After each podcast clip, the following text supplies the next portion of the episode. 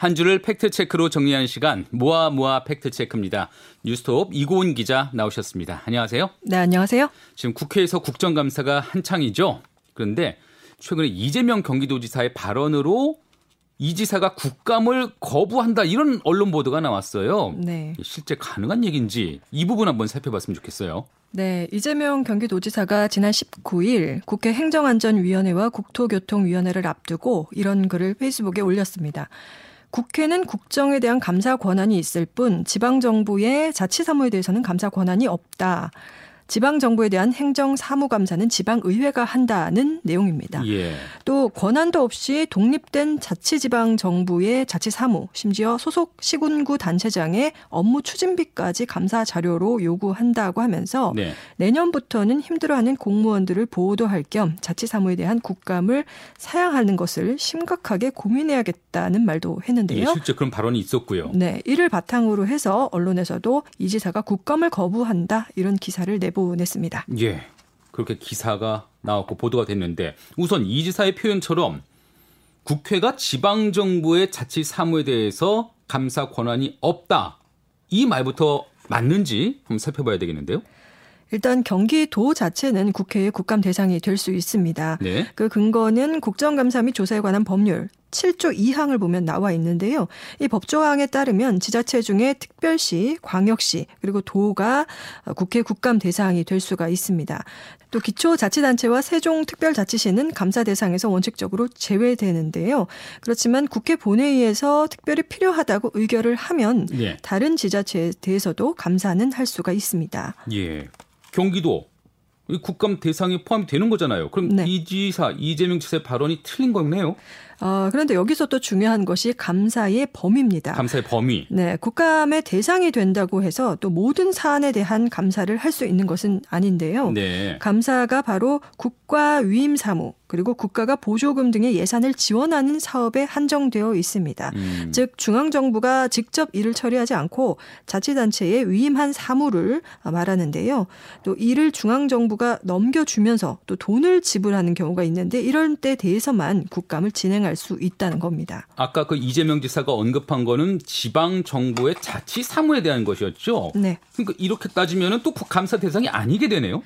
네, 이 자치사무는 중앙정부와 상관없이 진행되는 자치단체 고유의 사무를 말하는데요. 네. 예를 들자면 주민복지 증진에 관한 사무라든지 농림, 상공업 등 산업진흥에 관한 사무, 또 지역개발과 주민생활환경시설 설치 관리에 관한 사무 등 뭐 여러 가지가 있을 수 있습니다.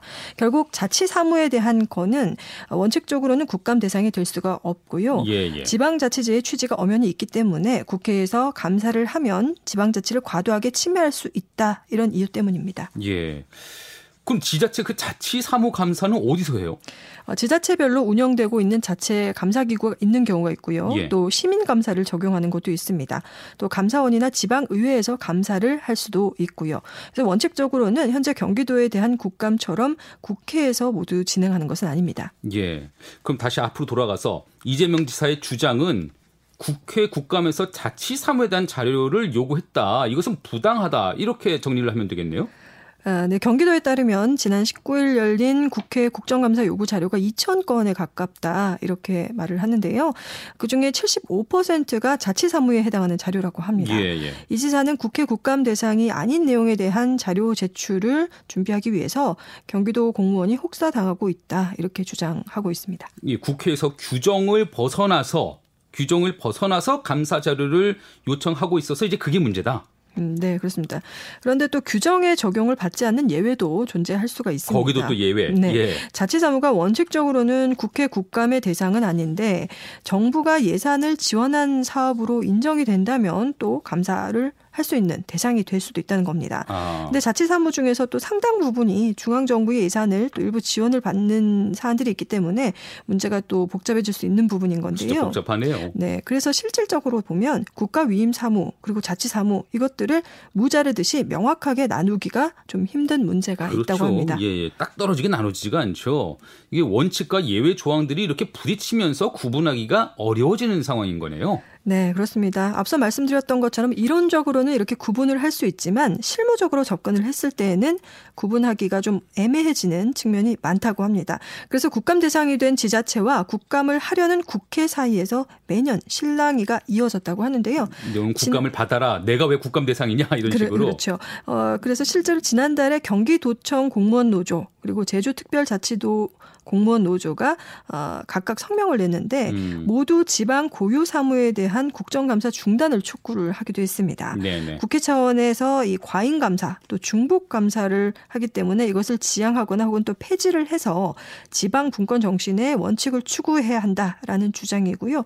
이러한 주장들은 천구백구십일 년 지방자치제 부활 이후부터 계속해서 이어지고 있습니다. 음, 그럼 근본적으로는 이전 국정감사 관련법이 좀 뭐라 그럴까 추상적이고 구체적이지 않아서 발생하는 그런 문제가 아닐까 싶어요. 네, 그렇습니다. 그래서 지자체 국감에 대한 제도 개선을 요구하는 목소리도 나오는데요.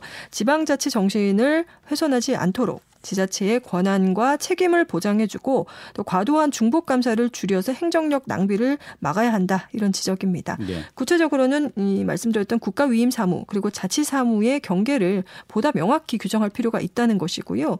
어, 이천십칠 년 한국행정학회의 그 관련 보고서를 보면 지방자치에 대한 감사를 지방의회나 감사위원회 또 주민참여감사제도 등을 통해서 할 수 있는 구조를 만들고 국감은 본 취지에 맞게 국정에 한정해야 한다. 어, 이런 의견을 내기도 했습니다. 음, 자 이제 이 관련해서 배경이 되는 제도들 또 법률들 한번 쭉 들어봤습니다. 다시 처음으로 돌아가서 이재명 도지사 국감을 거부할 수도 있는 사안입니까? 그래서 아, 그런데 또 이 지사는 일단 이 기존 입장에서 후퇴를 했습니다. 네. 이 지사는 본인의 페이스북 주장으로 인해서 논란이 생기자 여기에 대해서 국감을 안 받겠다는 말이 전혀 아니었다면서 강제할 일은 아니라는 말씀을 드렸던 거니까 표현이 너무 과했다면 용서해 달라고 말을 했는데요. 네, 물러났네요. 네, 사실 이런 논란의 근원에는 여야 차기 대선 후보로 언급되는 광역자치단체장을 국감장으로 불러내고 싶은 정치권의 속셈도 있지 않은가 싶습니다. 싶은데요. 네. 네. 주로 상대 진영 유력 주자에 대한 흠집 내기를 위한 것이라고 볼 수가 있겠습니다. 그래서 이렇게 국회가 정치적 목적으로 무분별하게 자료 요청을 하면서 지자체의 행정을 뭐 마비시킬 정도로 이런 상황이 불거지게 된다면 이 부분에 대해서는 국민들이 좀 납득하기 힘들어 보이지 않겠나 싶습니다. 어느 곳이나 과잉은 문제입니다. 네. 다른 사안도 살펴보죠. 지금 코로나십구 바이러스로부터 조금이라도 좀 안전해지려고 소독제를 많이들 사용하고 계실 거예요. 그런데 시중에서 판매되고 있는 제품들 안전성이 제대로 검증된 것인지 사실관계가 명확한지 불분명한 경우가 많습니다. 이 부분도 한번 살펴볼 필요가 있을 것 같아요. 네, 최근 시중에는 코로나십구 바이러스를 제거하기 위해서 분사형으로 뿌리는 소독제도 많이 쓰시는데요. 뿌리기만 하면 코로나십구 바이러스를 잡을 수 있다면서 광고하는 제품들도 있습니다. 예. 어, 어떤 한 제품을 보니까 코로나 바이러스, 인플루엔자, 즉시 살균 소독, 공기 중 분사 이렇게 광고를 하면서요. 뿌리기만 하면은 바이러스가 바로 그냥 주, 다 죽어버린다. 네. 그리고 자신들의 제품을 방역당국의 공식 지정을 받은 제품이다. 이렇게 소개를 하기도 했습니다.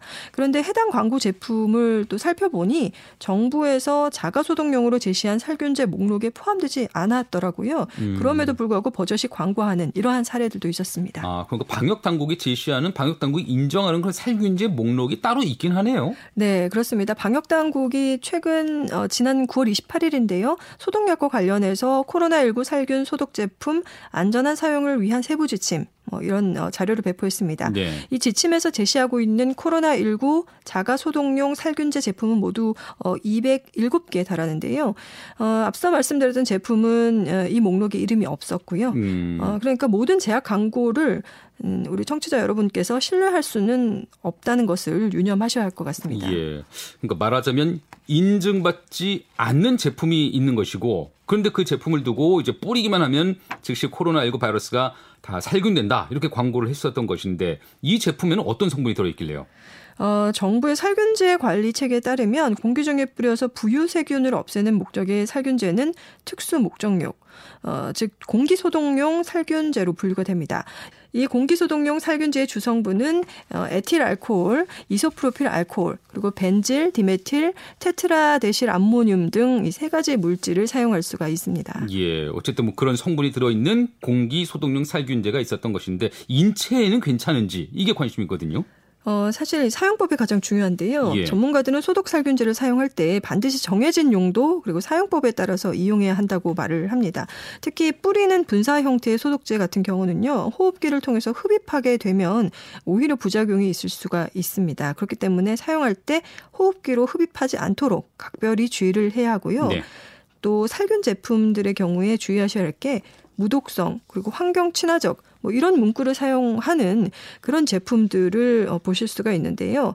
사실 화학제품안전법에 따르면 이러한 문구나 혹은 유사 표현을 어, 사용해서 광고를 하는 경우는 이것은 안 되는 겁니다. 아, 무독성, 환경 친화적 이런 표현을 아예 쓰면 안 돼요? 네, 광고에 사용할 수 없도록 정하고 있는데요. 네. 어, 이를 위반하면 무려 삼 년 이하의 징역 또는 삼천만 원 이하의 벌금에 처해질 수도 있다고 합니다. 예. 그러니까 바꿔 말하면은 함부로 무독성 이렇게 쓰지 말라 하면 어떤 식으로든 독성이 있거나 부작용이 있으니 주의하라는 얘기겠죠? 그렇습니다. 예, 그러니까 소비자분들도 제품 구입할 때 또 사용할 때 이러한 주의사항 또 사용법이나 성분 등을 꼼꼼히 따져보고 이용을 해야 되겠습니다.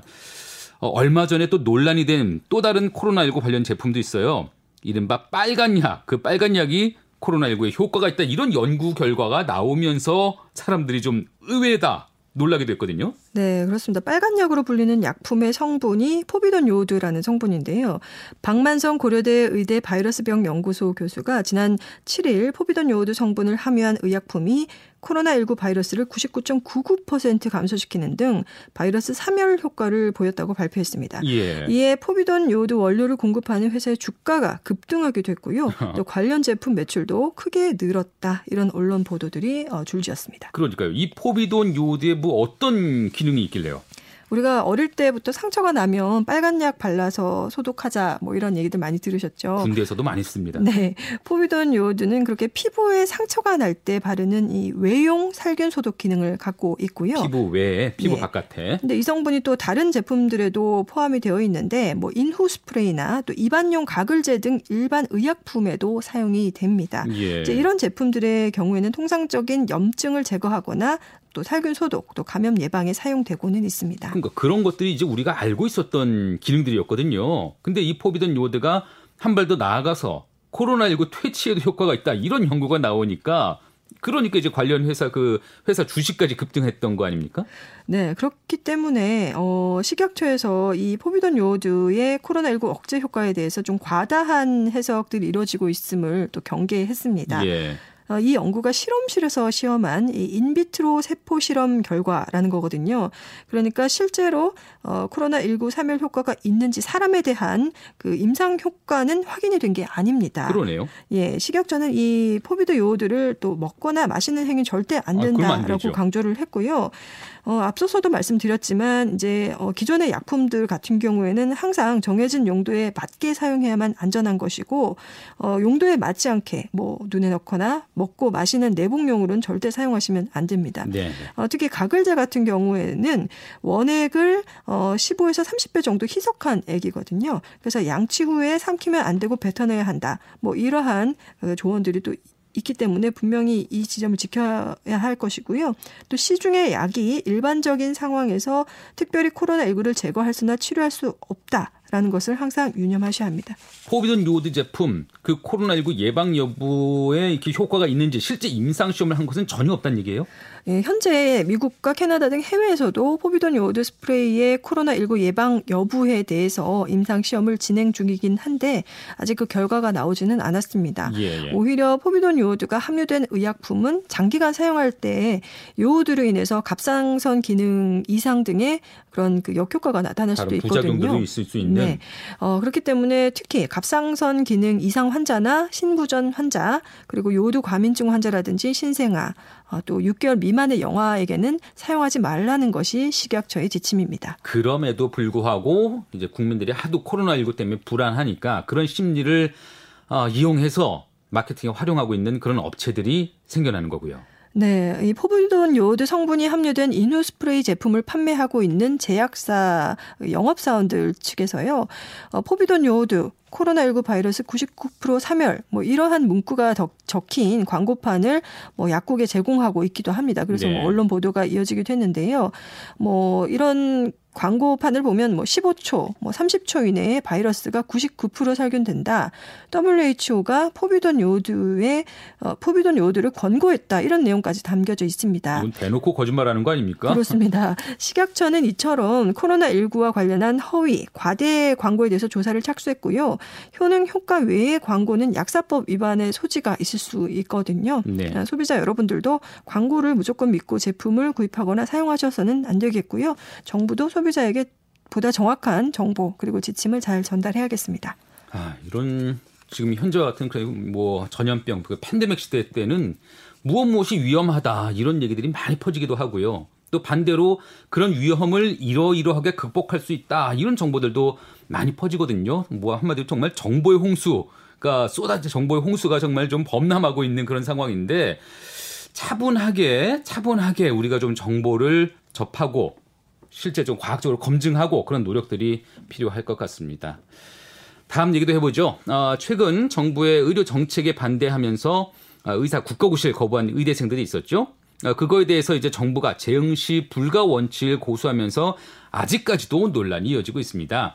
그런 와중에 음, 최근 그 한국보건의료인국가시험원 이게 국시원이라고 하는데 이 국시원에서 의사 국가고시 비용에 대한 손해를 간호사 국가고시 응시료로 채우고 있다. 이런 얘기가 나오고 있어요. 네, 가뜩이나 의사 직군이 특혜를 누리는 게 아니냐 이런 여론이 뭐 빈번한데요. 이런 의혹이 제기돼서 여론은 더욱 악화됐습니다. 네. 지난 십사 일에 청와대 국민청원 홈페이지에는 부당하게 책정된 간호사 국가고시 응시료에 대한 대책을 촉구한다. 이런 제목의 청원 글이 올라왔습니다. 이 글의 내용을 보면 간호직 국가고시 응시 수수료는 시험 원가 이상이고 국시연이 이를 통해서 차익을 남긴다라는 건데요.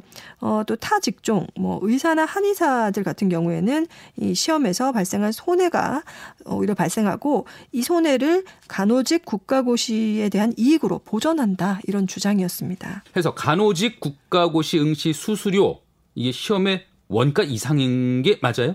네, 그렇습니다. 간호사 국가고시 응시료는 이천십칠 년 기준으로 구만 삼천 원인데요. 의사 국가고시는 어, 필기가 이십팔만 칠천 원, 그리고 치과의사와 한의사고시는 십구만 오천 원입니다. 아, 이게 네, 가격, 언뜻, 뭐, 네. 비용이 많이 차이가 나긴 하네요. 네, 언뜻 봤을 때 간호사 국시 비용이 비교적 저렴하기 때문에 어, 어떤 차이가 있나라는 생각이 드실 수도 있는데 대한간호대학 학생협회에 따르면 원가를 따져봤을 때 의사 국가고시의 응시 수수료는 원가의 구십 퍼센트에 어, 달하고요. 치과, 치과 의사와 한의사는 사십 퍼센트 정도로 낮았습니다. 그러니까 의사든 뭐 한의사든 치과 의사든 실제 내야 할 비용보다 덜 내면서 이제 국가고시에 응시하고 있다는 얘기고요. 그렇습니다.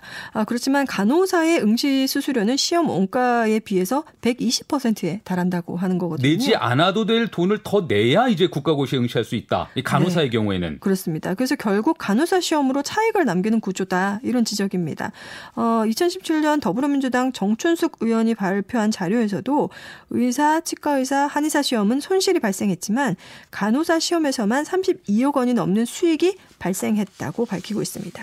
의사 국가고시에서의 그 비용 손해, 그 손해를 간호사 시험의 응시료로 벌충하고 있는 거는 맞네요. 구조적으로 볼 때. 네, 그렇습니다. 이에 대해서 국시원은 뭐라고 해요? 어, 간호사는 한 해 이만 명 이상이 시험에 응시하거든요. 그렇기 때문에 일 인당의 원가가 낮다. 그리고 치과의사나 한의사 같은 경우는 한 해 응시자가 팔백 명 정도로 매우 적기 때문에 네. 일 인당 원가가 높아진다는 겁니다. 어, 그러니까 규모의 경제가 적용되기 때문에 이 응시료 가격이 이렇게 차이가 나 한다는 것이고 그렇지만 국시원 측은 상대적으로 간호직 시험의 응시 수수료가 낮고 또 의사, 한의사, 치과의사의 경우에는 응시 수수료가 꽤 비싸기 때문에 다른 직군의 경우에는 원가대로 부담시키기가 곤란하다 이런 입장입니다.